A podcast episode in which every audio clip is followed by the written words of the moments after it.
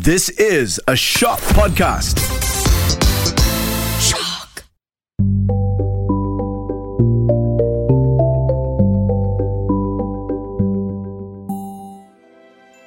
What will be the princess's next move? Over the next few weeks, the princess began to visit the villages and towns surrounding the palace.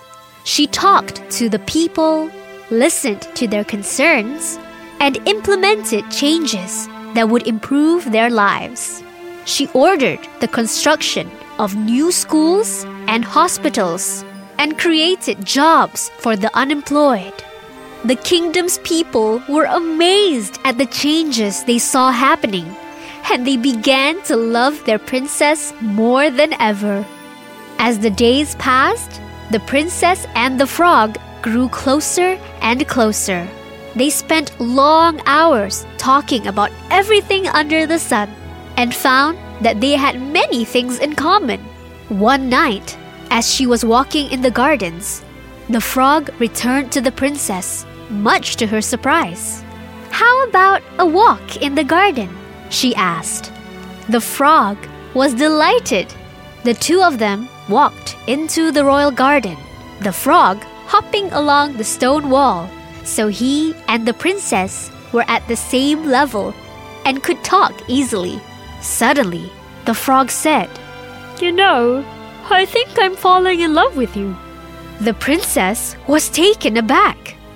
She had never thought of the frog in that way before. But as she looked into his eyes, she saw a deep kindness and intelligence that she had never noticed. She leaned over and kissed the frog lightly on his cheek. As they parted, there was a loud explosion, and the frog disappeared in a puff of smoke. In his place stood a handsome young prince, dressed in royal finery. The princess was stunned.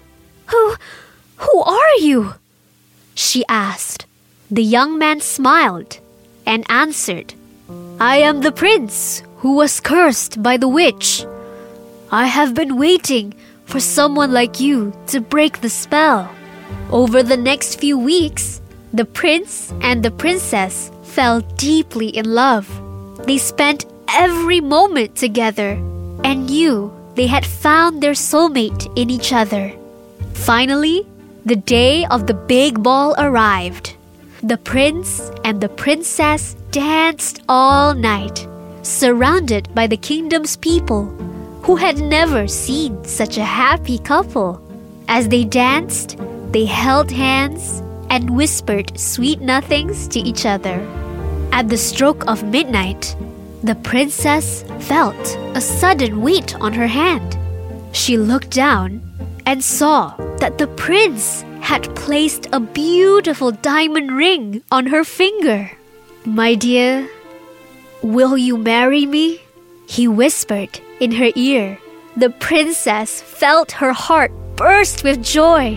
"Yes, yes, of course!" she exclaimed, and they kissed again, surrounded by the cheers of the crowd. And so, the prince and the princess were married in a grand ceremony, surrounded by all their loved ones. They ruled the kingdom together with fairness and kindness, and lived happily ever after.